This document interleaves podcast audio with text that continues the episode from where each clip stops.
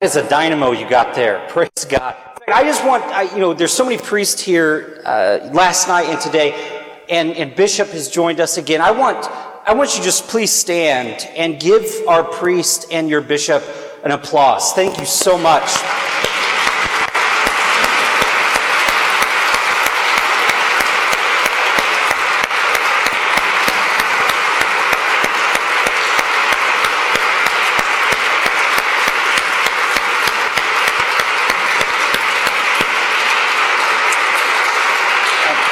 Thank you. Yes, thank you. You know, to be honest, um, our love for our priests and our bishops, and I'm sure they would be the first ones to tell you not to put them up on pedestals. Uh, they are Christians, men walking with us towards Christ.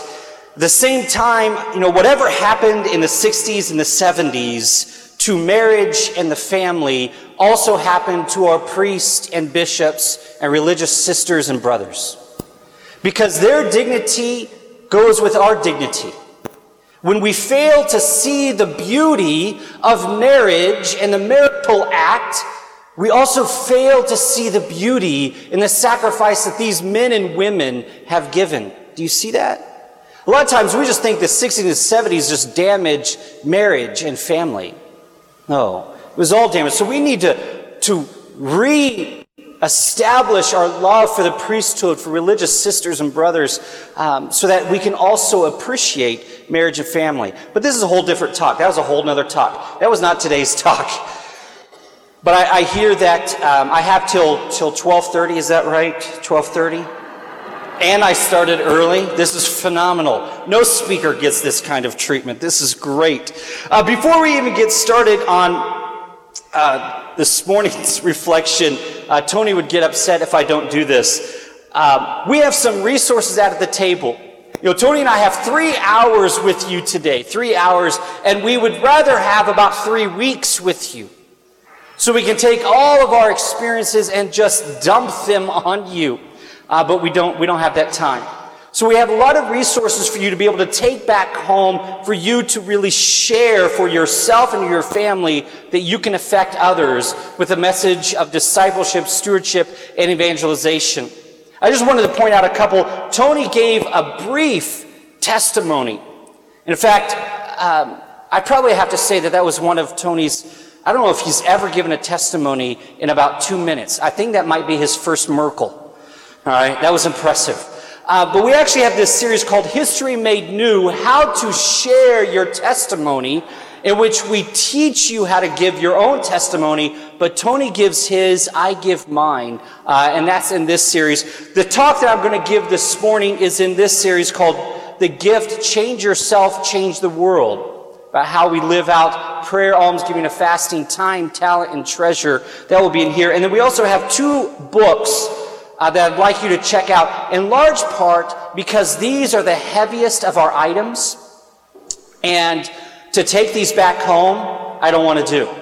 American Airline gives us these awful looks when they lift our bags and put them on the conveyor belt. So if you could please make sure that we don't leave here with anything, that would be wonderful. So hopefully Tony is happy that I did this. All right. Let us remember we're in the holy presence of God in the name of the Father, and the Son, and the Holy Spirit. Amen. Heavenly Father, we just step into your presence this morning. We step into your throne room. And with the authority that you have given us in the name of Jesus, by virtue of our baptism, Lord, we ask that you send your Spirit upon us in a new way, in a mighty way in a way that will open up our eyes and our ears to what you have in store for us. That you will truly call us out to be disciples that are all in, Lord, that are willing to share everything that you have blessed us with. Mother Mary, you were the first to answer that call to be a disciple and to share those gifts with the world. Please pray for us as we say, Hail Mary full of grace, the Lord is with thee. Blessed art thou among women, and blessed is the fruit of thy womb, Jesus. Holy Mary, Mother of God, pray for us sinners, now and at the hour of our death. Our Mother, perpetual help, pray for us. In the Father, and the Son, and the Holy Spirit. Amen. All right. I have three things I need to accomplish this morning. Three things. First of all, I want to make the connection that Tony began to imply last night, which was this connection between discipleship and stewardship. I, by the end of this reflection this morning, I want to make sure that that is utterly clear to you, this connection between discipleship and stewardship. Then secondly, I want to talk about some serious callings of what stewardship places on us, the demands of stewardship, the challenge that is stewardship, and how we live it out in our practical lives as disciples. And then finally, the third point I want to make is how if we do this, if we go all in as disciples and stewards, not only will it change your life, it will change the lives around you. So that's the goal, and I only have till 12:30 to do that. Sean is not looking at me. That's good. All right. First of all, we heard last night about being a disciple, being all in, but the statement is this once one becomes a disciple, stewardship is no longer an option. Once one becomes a disciple, stewardship is no longer an option. Now, I've actually heard someone share with me that they believed actually that stewardship is never an option, whether you're a disciple or not. And I agree with that and I, and I disagree with that. I think Father, Father Mark shared last night, and I forget whether it was uh, what quote, whether he was quoting a bishop or from the USCCB, but yet stewardship is more than volunteerism. Now, I would certainly say whether we are Christians, whether we believe in God, we have a certain responsibility to our neighbors. And I think you see this play out. Atheists are sending money to Puerto Rico. And rightly so. We have a responsibility to try to take care of our neighbor. I wouldn't call that stewardship. Stewardship, as we understand it, is motivated by grace. To stewardship, the grace is love. It's Christian charity. It's sacrificial giving sacrificial giving, full and complete. That's stewardship. Not just simply volunteering at a library, but motivated by love, full and complete. That's stewardship. Once one becomes a disciple, this is how it's lived out. And so I want to make this connection between discipleship and stewardship. And this is the connection. Discipleship describes our relationship with Jesus. This is what we heard last night. Are we all in with our Lord? Have we dropped our? Or what are the other nets that we need to drop so that we can go all in with Jesus? That's discipleship. Stewardship is how we live that relationship with Jesus, how we live it out with one another. That relationship is lived out with one another. That's stewardship. Let me give you two analogies that I think kind of capture this. Discipleship is like spousal love. Stewardship is like familial love. All right? Are you picking up what I'm laying down? Are you catching what I'm throwing? Are you eating what I'm serving? Are you smelling what? I don't know what I, I lost it right there. I, I don't know what that last one was going to be anyway. All right. Discipleship is like spousal love. Think about when we talk about spousal love, we use devotional language. You mean everything to me. The sun rises and sets on you. We can use all those words to talk about our relationship with Jesus. It's devotional love. It's all in. It's faithful and fruitful. Discipleship is spousal love. But stewardship over on this side is familiar love. It's different. It's not that it's less, it's just different. I mean, Jesus said, love one another as what? As I have loved you. So this familial love flows from this discipleship love, from the spousal love. Love one another as I have loved you. Do you see what I mean? That this is living that relationship out with one another.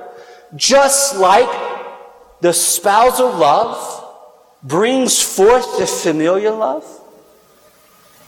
The love of the spouses bring forth the children, our siblings.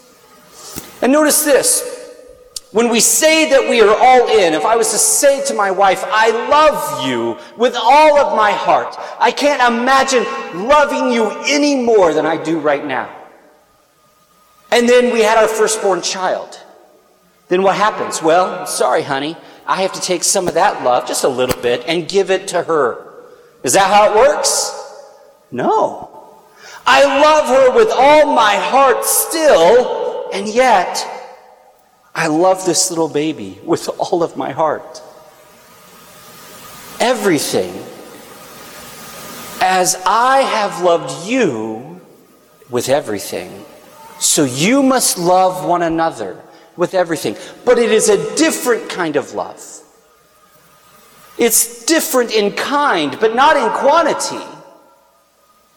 It's a different kind of love, this familiar love, this relationship in other words, in a family, notice this, that people have different roles in the family. Right? Some, it's their job to do the dishes. Some, it's their job to mow the yard. I don't allow my six year old to mow the yard because I like my yard. And she's nuts, so I wouldn't do it. We have different roles, but notice that in these roles, they are really responsibilities. And these responsibilities in our family are given to the family member based on what? Based on their talents. Based on their unique maturity. And if our family members are not doing what they are meant to be doing, their chores, their responsibilities, what kind of family do we have? Dysfunctional family.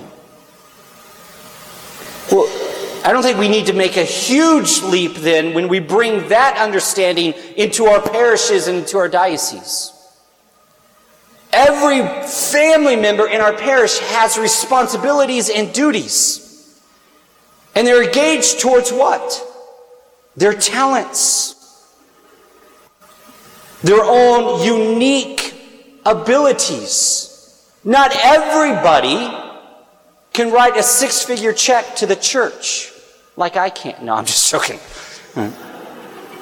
Not everybody is comfortable with getting up and teaching others. Some are. Not everybody is gifted with taking care of the sick and the dying. Some are. Not everybody is gifted with taking care of little children and bringing them to Christ. Some are. The gifts that we have been given, if they are not used, our families become dysfunctional. That is what it means to be a family, to live a stewardship way of life. Let me give you another example between discipleship and stewardship. So the family and the spousal relation is one example. I like this example almost as much. Follow me here. Stewardship is to discipleship what exercise is to a YMCA membership. Did you follow me there? Now, some of you are looking, Chris, you have not stepped foot ever into a YMCA. All right, that may or may not be true. Okay? However, I know this analogy well. Okay? So, exercise is to a YMCA membership what stewardship is to discipleship. In other words, I can have a YMCA membership, have a little card that has my name on it. I can pay my monthly dues. I can even go there and visit every once in a while when I drop my sons off for practice. But unless I'm using the equipment what difference does it make? I mean, I've heard people say, I got a YMCA membership and it changed my life. I've never said that. Okay? That makes no sense to me. I have a YMCA membership and it has yet to change my life. Well, what would somebody say to me about that? Well, do you go? Yeah, I go there once a week to take my son to soccer practice. Do you do you get on the treadmill? No, no, no. No, that looks like torture. Why would we do that to people? See, I'm not using the equipment so that it can change my life. If you hear people sit there and say, Look, I started going to Sunday Mass and it didn't make any difference to me in my life, there's something missing. I write a check every month to the church and it doesn't make any difference in my life. There's something missing. And what's missing is that that stewardship, that gift of self has to be lived out. Giving of everything that we have because our faith is not just something informative, but it must be performative. It must be lived out in order for it to change us. It can't just remain in our heads, but it must be lived out. It changes every part of us when we live it out. From our relationships with spouses, to children, to siblings, to work, to perhaps even how we vote. It changes everything. Every part of us when we begin to live it out. This is why stewardship really becomes a great temperature gauge of where we are at with Jesus. Stewardship becomes a great temperature gauge of where we are at with Jesus. I want you to think of Matthew chapter 6. It's in the middle of the Sermon on the Mount. And Matthew chapter 6, Jesus gives us this great line. He says, You cannot serve both God and mammon, wealth, property, you cannot serve both God and mammon. You will love the one and hate the other, or hate one and love the other. Why is that? Why is our wealth, why is our time, talent, and treasure such a great temperature gauge of where we are at with Jesus? I just want you to think about this. When you make a decision, whether it's going to be where are we going to go out to eat tonight, where are we going to go for vacation? Where are we going to send our kid to school? What, I need some new clothes. What do you think about? When you make just about every decision you make, what's the first thing that comes to your mind? Money. What does it cost? Money is the first thing that comes to your mind. Can you imagine if we could somehow change that thought process and every time we think about what we are going to do tonight or tomorrow or next year or for our children's future, if the first thing that came to our mind wasn't money, but the first thing that came to our mind was God's will? See how money just serves as this constant challenge to us of where our heart is with God. Are we really all in? I mean, you could take time, talent, and treasure and examine it, and it gives you somewhat of a report card. How many of you would like to have a report card with where you are at with Jesus? Actually, that doesn't sound so good. That would be, I, I, wouldn't want to show that to my mom. Sorry, mom, it was just a C this quarter. Sorry. But if you want to know where we're at, look at our time, talent, our treasure. If you looked at your checkbook, or if we don't, we don't use checkbooks anymore. If you looked at your online banking, if somebody looked at your online banking, would they know that you are a Christian by the way you spend your money? And I'm not talking simply about your weekly or monthly gift to your parish. That's not what I'm talking about. That's a good start. I'm talking about the way, the manner in which you spend your money. the movies you go see, do they support your Christian faith or lessen it? The cable television you buy, does it support your faith or is it detrimental to it? The way you spend for entertainment, your vacations, the way you spend for your children. Because I tell you what, I see families all the time spend so much money to get their kids into the right schools or to get their kids to the right coaches and on the right teams so that perhaps they can have a chance to get a scholarship. Do we spend that kind of money, time, and talent so that they can get to heaven? Would they look at your bank statement and know you're a Christian? Could they look at your Google calendar, your daily calendar, and know that you are a Christian? And again, I'm not talking about simply going to Sunday Mass. I'm talking about do you have time carved out in your schedule, intentional time that says this time, whether it's in the morning or in the afternoon or in the evening, this time is God's time every day, and I have it in my calendar. What about how we spend our talent? Does our boss get the best of our talent, or does the Lord? Because when Father comes to you and says, I, I really need some help in this, well, what, what's the first thing that comes to our mind? I just, I don't have the time. I can't give you my talent because I don't have the time. I can't carve it out. Which, by the way, time is the most difficult thing to give. Because we don't get it back. Whereas that check that we write this month, as long as we have a job, we get that back next month. But time we don't ever get back. Talent we don't ever get back. Are we willing to give our first fruits?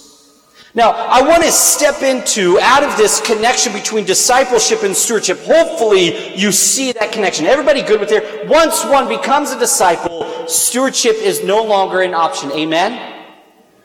Now, how can we live this out? How about some practical sides of what stewardship looks like? I don't think I, personally, I don't think Chris Stewart needs to give you a lot of challenges as to what stewardship does for us. I think Scripture provides us with enough challenges. I want you to open up your Bibles to Tobit chapter 4. Open up your Bibles. Oh, this is a Catholic crowd. Never mind. Um, I, brought, I brought mine with me. Um, it's on your phones, though, if you, uh, if you have your phones. I want you to open up to Tobit, though. Tobit chapter 4. Start in verse 7. If you've never read the book of Tobit, I'd really, it's a beautiful story. A beautiful love story. Beautiful story about a father and a son, a beautiful story about a son and his spouse. Um, I actually I chose it as our first reading for our wedding. But in Tobit chapter 4, verse 7, this is the challenge that the scripture gives us.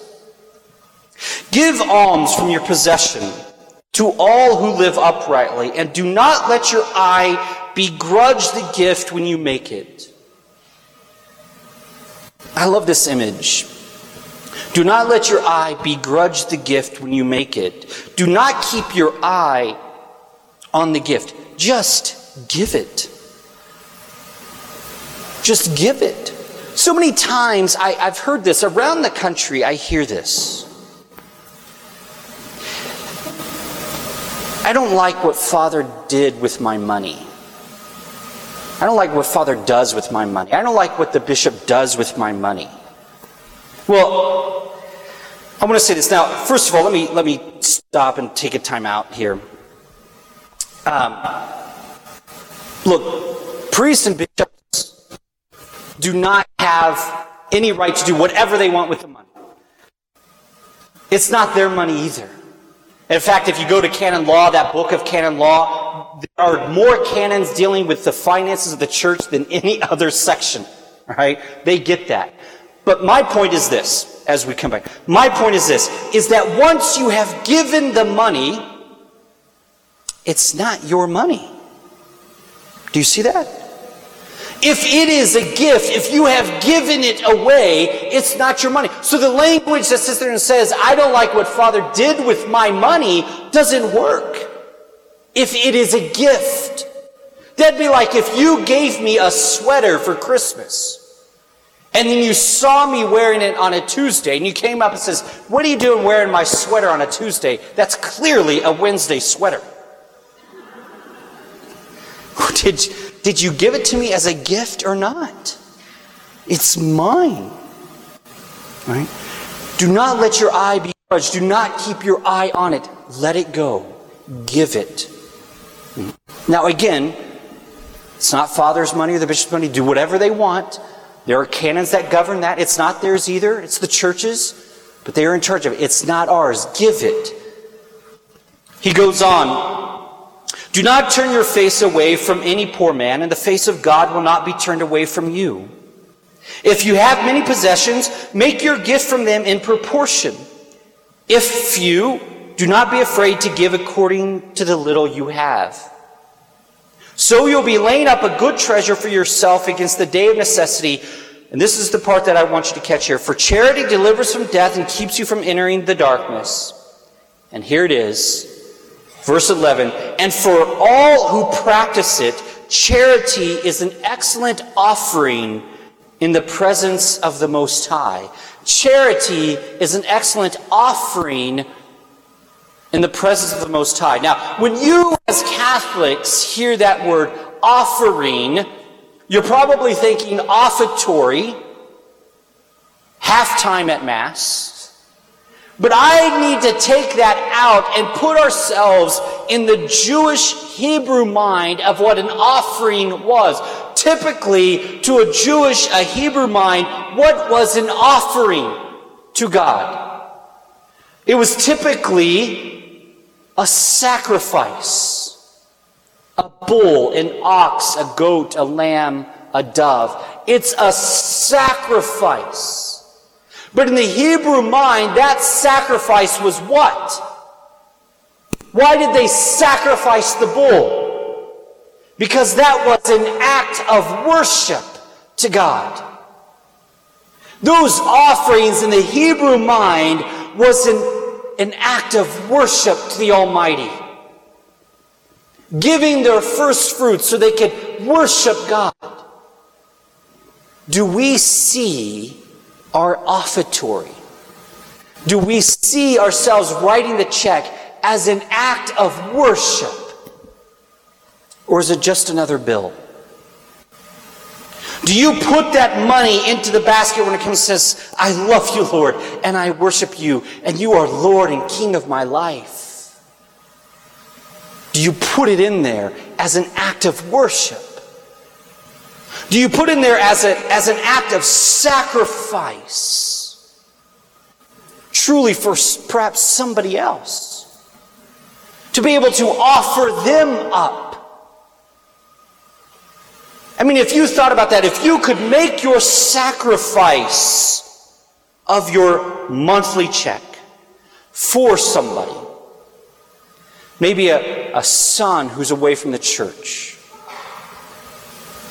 a daughter who's struggling with same sex attraction,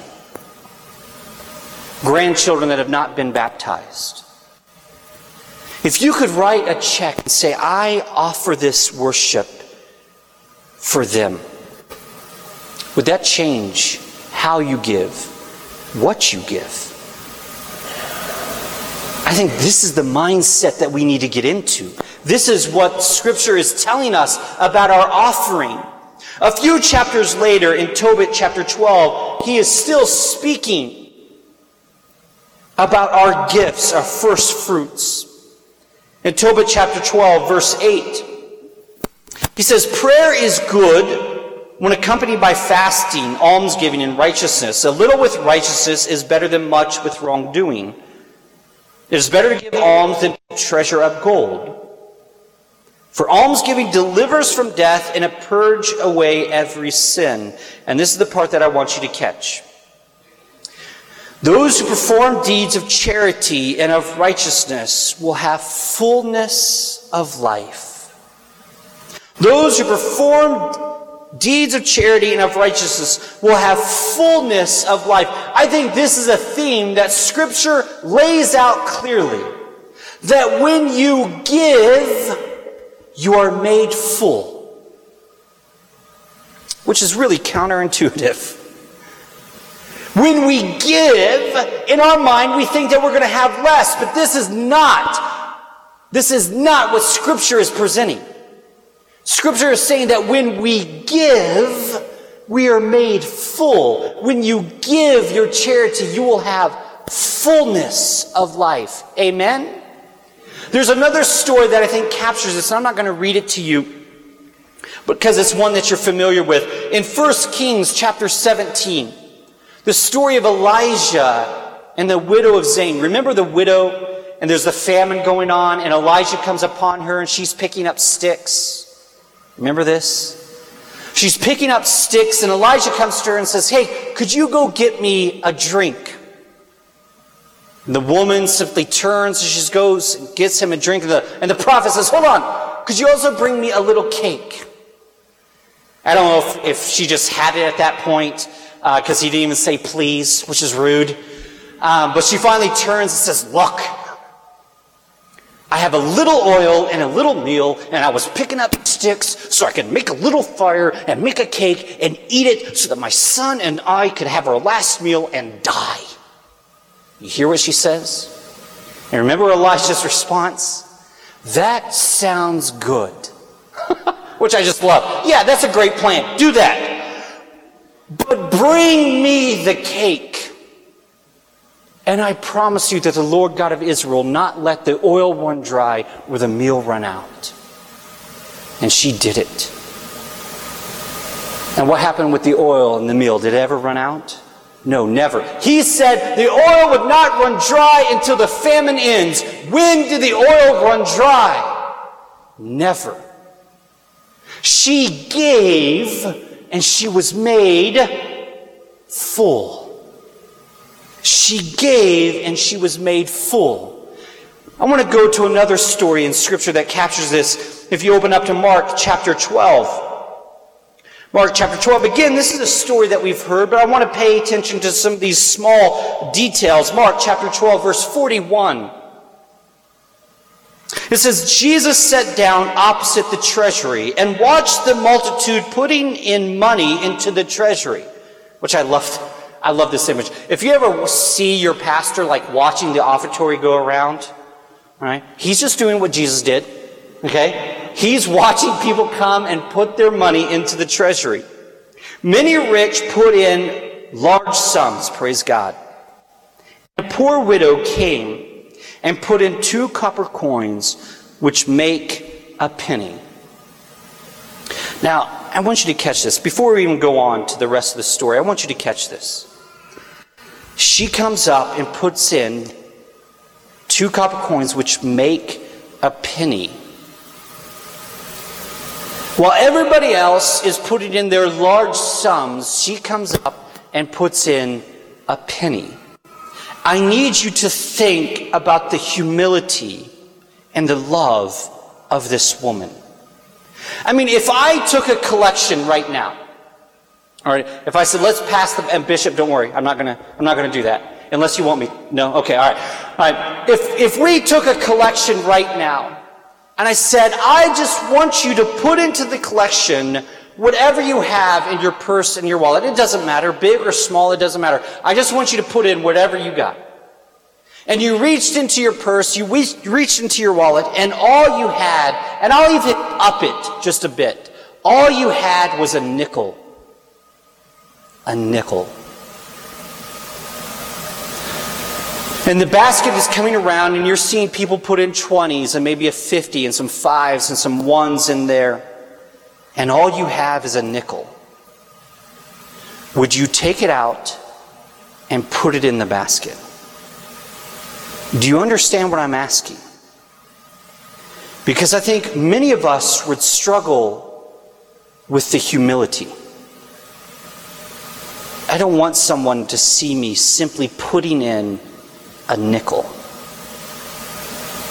Yet this woman comes up in front of everybody and puts in a penny.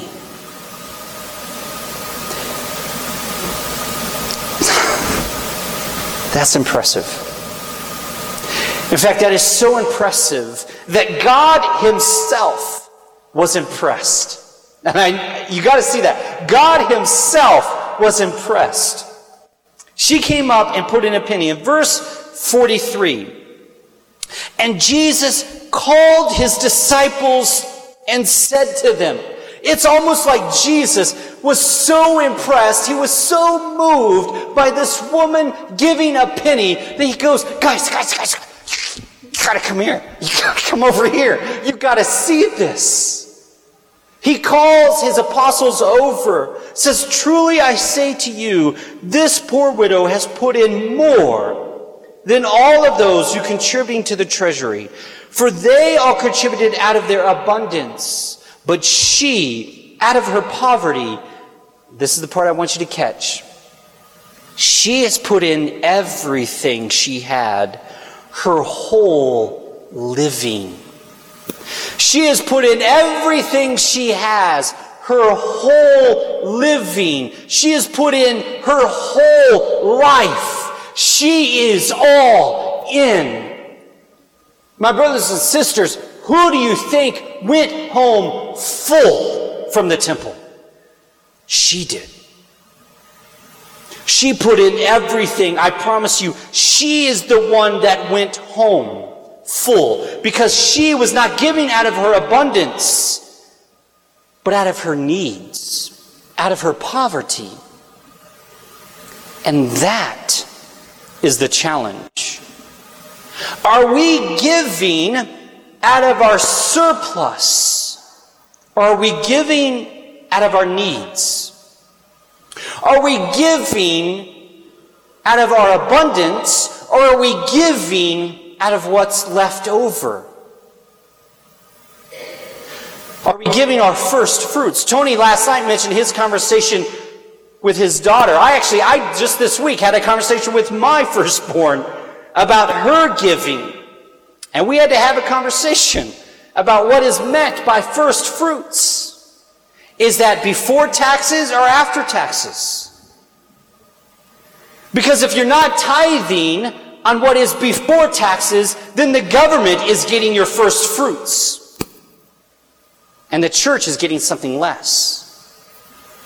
And we had that conversation. She did not like it. And we were just talking about $8. okay? But are we giving out of our first fruits, out of our abundance? I have been a massive fan Father Thomas Dubay. How many of you remember Father Thomas Dubay? He was an author. He was on EWTN a lot. His, his real work was in the spiritual life. He was a master when it came to St. Teresa of Avila and St. John of the Cross. He passed away about five years ago. I got to meet him a couple times. I think one of the first times I ever got to meet him, I ran up to him and said, Father Dubay, Father Dubay, I'm like your biggest fan. Oh, well, thank you. And I said, Yeah, I have every book you have ever written, Father. And he looks at me and goes, Even the ones like on women religious? Yes, I have those too. And he kind of got this look like he wanted to remove himself from the conversation as quickly as possible. Anyway, he wrote a book called Happy Are You Poor? Happy are you poor? In which I picked it up because I was one of those two things. I was poor. I figured I would like to be happy as well. And I read the book and he shared this story. And I think this is a story that happens at parishes across the country probably at least once a year. He says, imagine this scenario where a missionary comes to town who's doing third work, uh, work in a third world country with orphans or, or the poor. And he comes into the parish and he speaks about his efforts in that third world country. And how, how money means so much to them. How, you know, you give $300 so they can get a well. Give a thousand it builds an entire house. And, and couples go home. He says, imagine this conversation is probably very common. The husband and his wife is going home. The wife says, honey, do you think we could afford to give that missionary $50? I loved I loved his message. I loved his work. Do you think we could afford to give the missionary $50? And the husband says, Well, I think, yeah, I think we can afford that.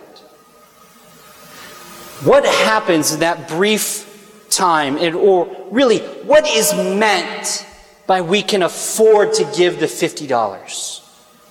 I think most often this is what is meant by we can afford to give it. It means that I can give the $50 and we can still go out to eat tonight. We can still go see the movies that we wanted to see this weekend. We can still have all the cable television shows that we wanted. We can still go on the vacation that we wanted to.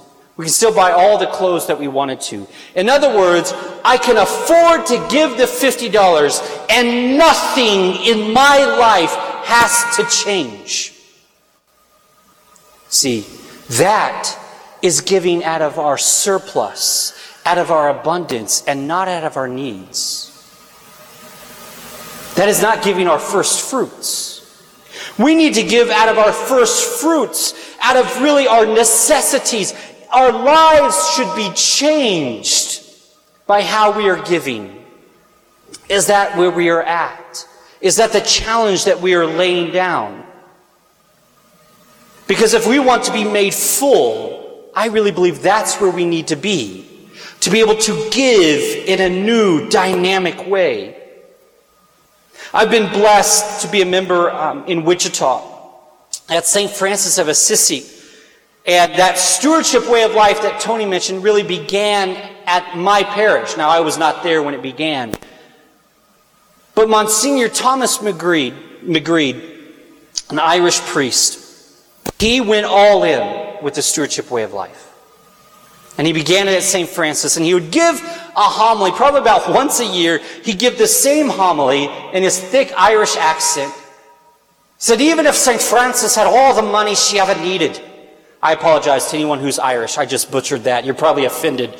I apologize. He would say, even if St. Francis had all the money she ever needed, if somebody had endowed the parish with $50 million and we could operate on the interest, Monsignor would say, even if she had all the money she ever needed, I would take a collection every Sunday. And I would take the money and I'd put it in a barrel and I would burn it in front of you. Because we don't give because the church needs our money. We don't give because Bishop needs our money. We don't give because God needs our money. I'm going to let you in on a little secret. God doesn't need our money. Money to God is loaves and fishes. He is the creator of the universe. He is outside of space and time. If you think he needs your money, I'm sorry to pop your bubble. We don't give because God needs our money. We give because we need to give. You and I need to give. That challenge that says, Are you all in? I am all in. Here is my first fruits. Here's my time, talent, my treasure. Here is everything that I am. Here's my act of worship. It is a self sacrificial gift. That's what stewardship is.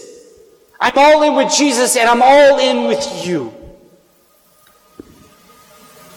Self sacrificial. An absurd gift. That's an absurd gift. That's mind blowing. That's what we're being called to. This is why selfishness is at the root of so many of our problems. Just as human beings in general. I mean, you think about marriage. When selfishness enters into a marriage, it's deadly. Think about the workplace. If selfishness enters into the workplace, it's deadly. Sports, friendships, Selfishness is actually one of the most anti-human vices that there, that there are. I mean, if I could have a volunteer, if you could come up. Yeah, you, right there. Yeah, yeah, come on, come on up. Come on up. What's your name? Mel. Mel? Watch my heart. okay. Okay.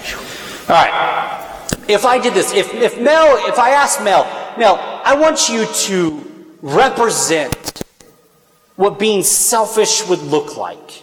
I mean, how would you imagine that? To me, I imagine it, it's like arms crossed, right? Arms crossed. No, not yet. Arms crossed. I'm running the show here, Mel. Come on. All right. Arms crossed. Mel, I want you to come over here and help me do this or that. I want you to give. No, he's not having it. Arms crossed. He's not doing it. Okay? But there's a problem with this selfish act. Not only can Mel not help me, is he not willing to help me, but there's also another problem with this position. And that is this if I went to actually give Mel something, he can't grab it, he can't receive it. Selfishness really cuts himself off from everyone. But if we wanted to demonstrate what selflessness looks like, what it is to be selfless, I imagine that it's arms stretched out. Right? And the more selfless he is, the more those arms go out. The more those arms go out. And the more those arms go out. And the more those arms go out. And that position looks awfully familiar, does it not? That looks a lot like our Lord in his gift of sacrifice. Amen? Thank you, Mel. That was awesome. Thanks, buddy. Here you go. Now you can have it. There you go. All right. No, that's yours. Yeah. To be self sacrificial, to be all in. Christ is our great example of being the steward, the giver of all good gifts. If you think about the hymns from Philippian, that Jesus emptied himself, took the form of a slave, was obedient even unto death, death on a cross. Jesus went all in. Jesus gave us everything so that we could have everything. Jesus gave all of himself so that we could have himself. Jesus gave everything so that we could have the hope of eternal life. And yet, what are we willing to give in return?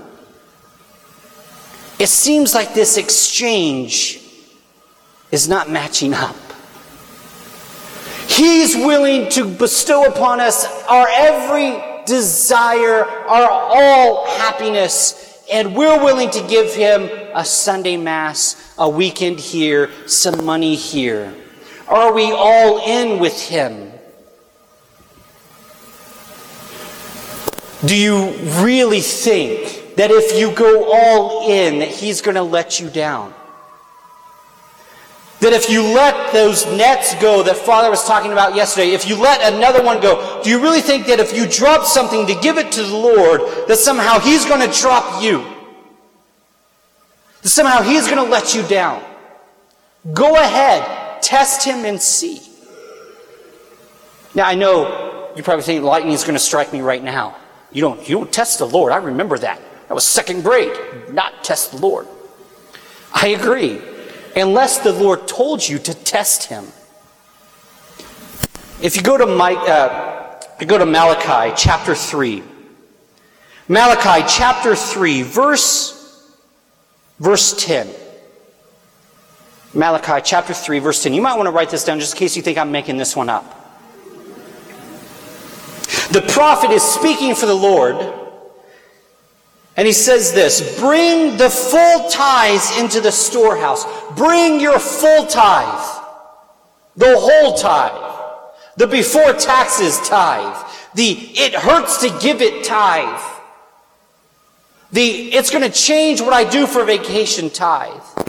Bring your full tithe into my storehouse, and thereby put me to the test Says the Lord of hosts, if I will not open the windows of heaven for you and pour down for you an overflowing blessing. Test him and see. Do you really think that we're going to outgive God? If you go all in, do you really think that somehow he's going to disappoint you? This is why I wanted you to applaud your priest and your bishop.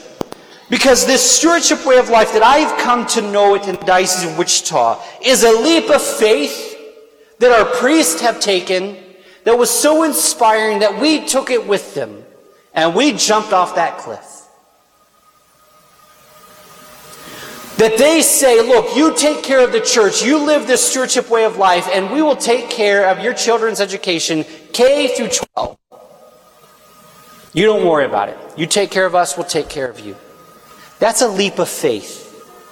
You know why? Because you can bill somebody for tuition. You can make budgets on tuition. To make budgets on what people are going to give you, that's a little bit more difficult.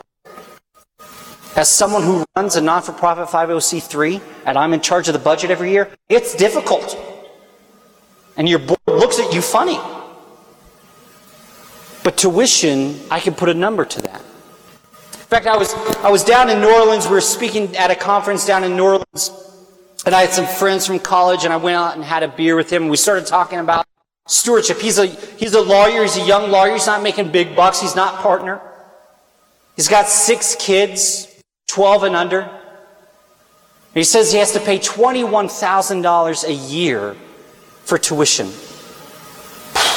Blew me away. $21,000 a year for tuition. I said, Well, what about your tithe? Where are you at with your tithe? This is Chris, there's nothing else to give. You give 21000 for tuition. And it finally hit me, for some reason, it finally hit me that the leap of faith that it takes, because what his pastor would have to say to him is, Matt, look, I don't want your $21,000. I don't want it. I want your tithe. And by the way, he's not making $210,000. His tithe would be significantly less. That's a leap of faith. Are we willing to do that? That kind of leap. To say that we're all in. To really trust in the Lord. Do you really think He's going to leave you orphan?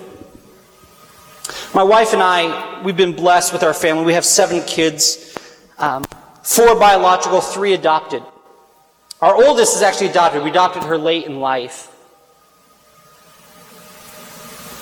She's amazing in a lot of different ways. She's complicated in a lot of different ways. She comes from a rough background.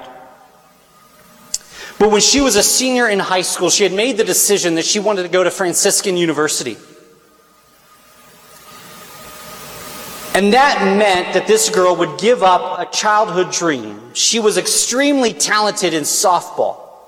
I mean, a great softball. She was being recruited by all the major Division One softball schools. Stanford and Notre Dame and all the SEC schools. It was a dream of hers, but to go to Franciscan University, she meant she gave up that Division One dream because Franciscan University is not Division One and their softball program has not won a game in about six years. So she was giving up a dream.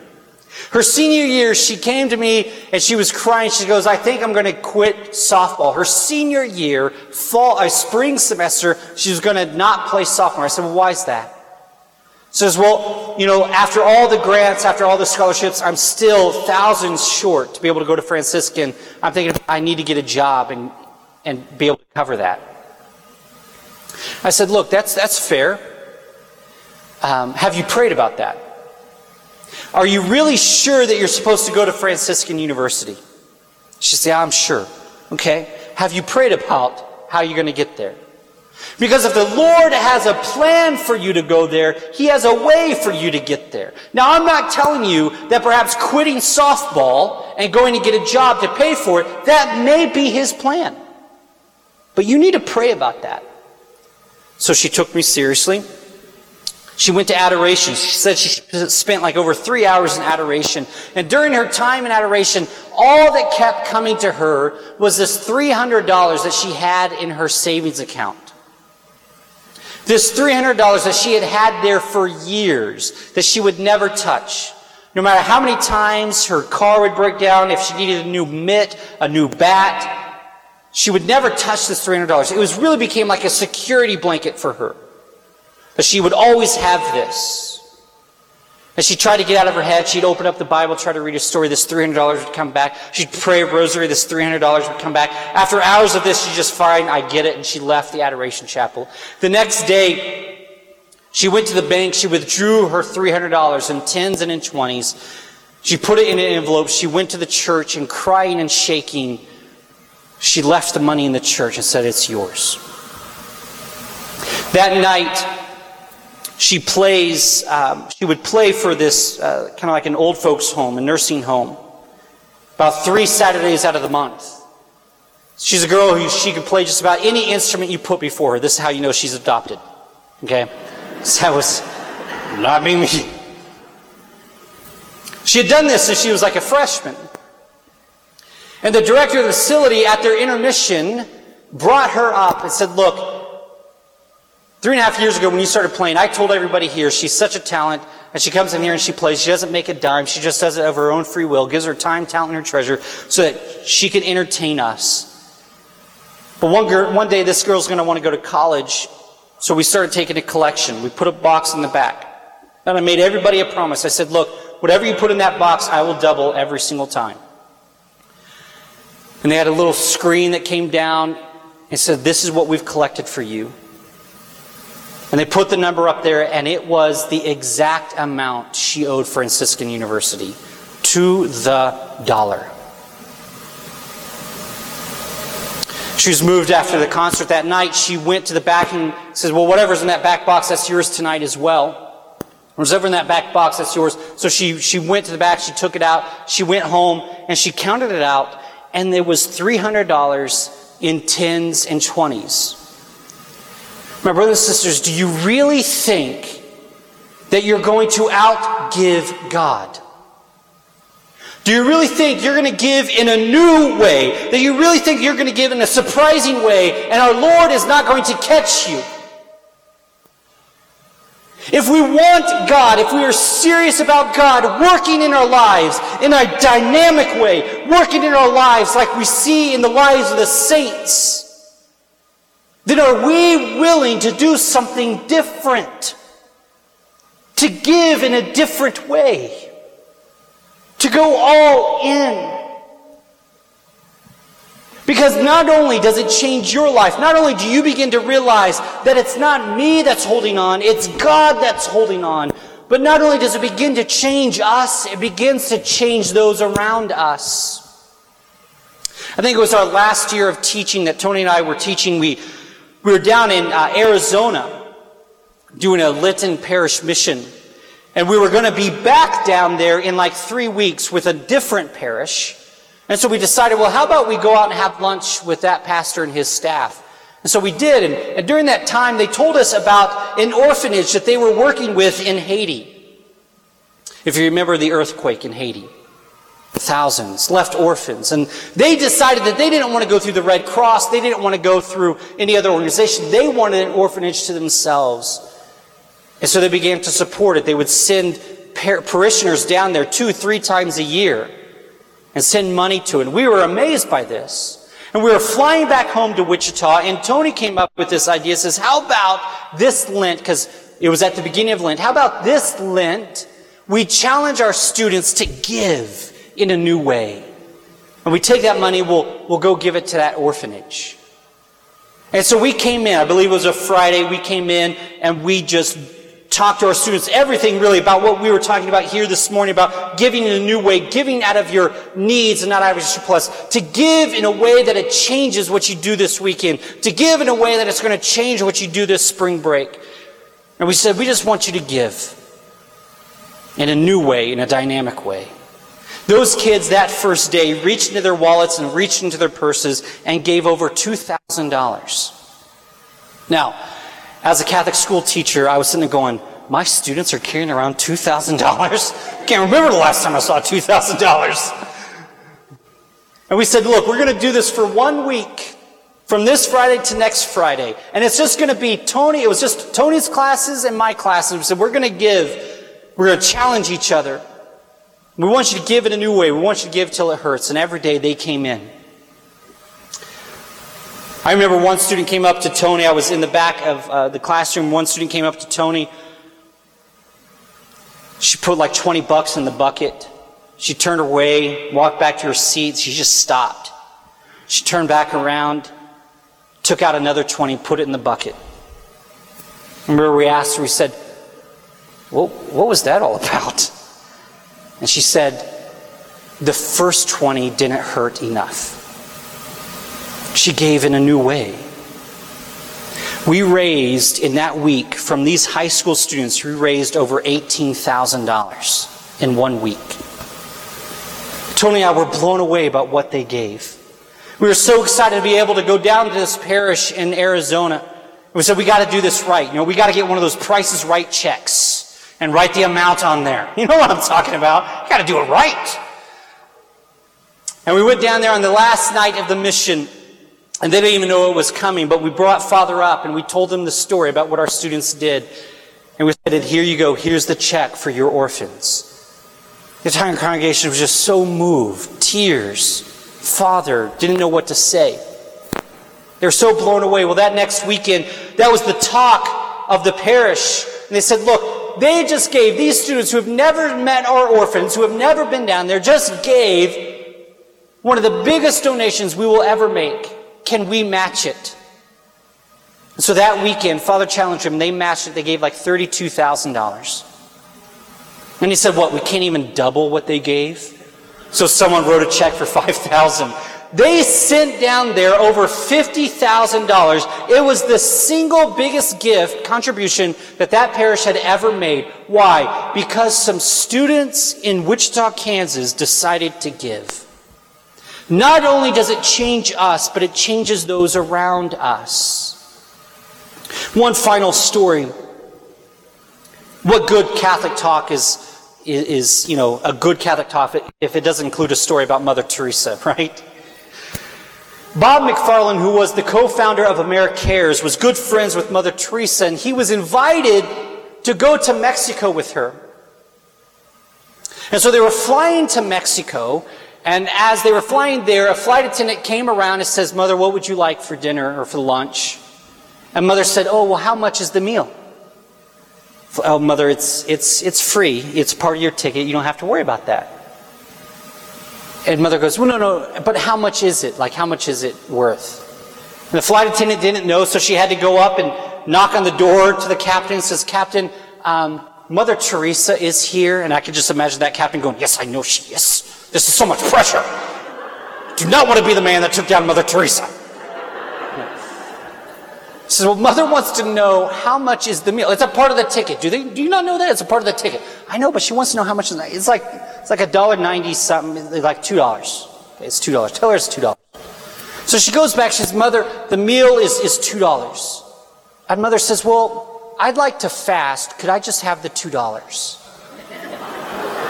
So the flight attendant doesn't know what to do with that. So she goes back to the captain says, Captain, um, mother wants the $2. leave me alone. Okay, fine, just give her the $2. We'll just give her the two. It's Mother Teresa. What do you say to Mother Teresa? Tell her no? No. So the flight attendant goes back and says, Mother, we'd be happy to give you $2. You don't have to eat the meal. Well, Bob McFarland is sitting next to Mother. So, what is he going to do? Is he just going to enjoy his meal while Mother Teresa is fasting next to him? So he looks at the flight attendant and goes, I would also like the $2, and I will fast. The row in front of them heard this, the row behind them heard this. It spread throughout the plane. About 80% of the plane just asked for their $2, and we're going to fast. After the flight was over, Everyone collected their $2. They all gave it to Mother Teresa so she could give to the poor. And after they got off the plane, she stopped and she asked the flight attendant, she said, Now, what are you guys going to do with those meals that we didn't eat?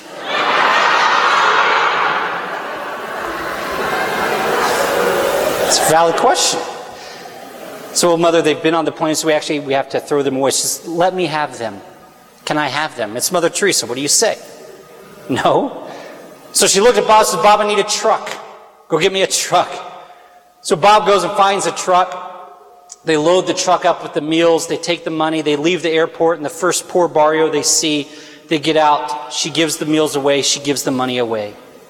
And I want you to think about in this little story that a woman lived a life of discipleship and stewardship in such a dynamic way that 80% of the plane gave in a new way, in a way that they had never thought of before. What our church needs today is not better development programs, not better ran campaigns. What we need today is for you and me to live lives that are dynamic, that are extraordinary, that are lives of saints, that are all in with Jesus and all in with one another. And that will change our lives and it will change those around us. If we learn to give in such an absurd, sacrificial way, my brothers and sisters, I'm telling you, our families will have a new hope. Our parishes will have a new life. This country can still be saved if we make the decision to be saints, to fall in love, and to give in a way that we had never thought of before. Amen? In the name of the Father, and the Son, and the Holy Spirit. Amen. Heavenly Father, we just come before you. And we ask for this new grace. Lord, we ask for that grace to be aware of the things that we are still holding on to, those nets that we are still holding on to, Lord. Give us the grace to drop them. And Lord, if need be, I give you permission to rip it out of my hands because I'm too weak to let go. I'm too afraid. Lord, give us this grace so we can come to know you in a new way, so we can come to serve you in a new way. And Lord, that that not end in us, but that gratitude spread to everyone around us. Mother Mary, please pray for us and pray with us as we say, Glory be to the Father, to the Son, and to the Holy Spirit, as it was in the beginning, is now, and ever shall be, world without end. Amen. Our Mother Perpetual Help, pray for us. In the name of the Father, and the Son, and the Holy Spirit. Amen. Thank you. God bless.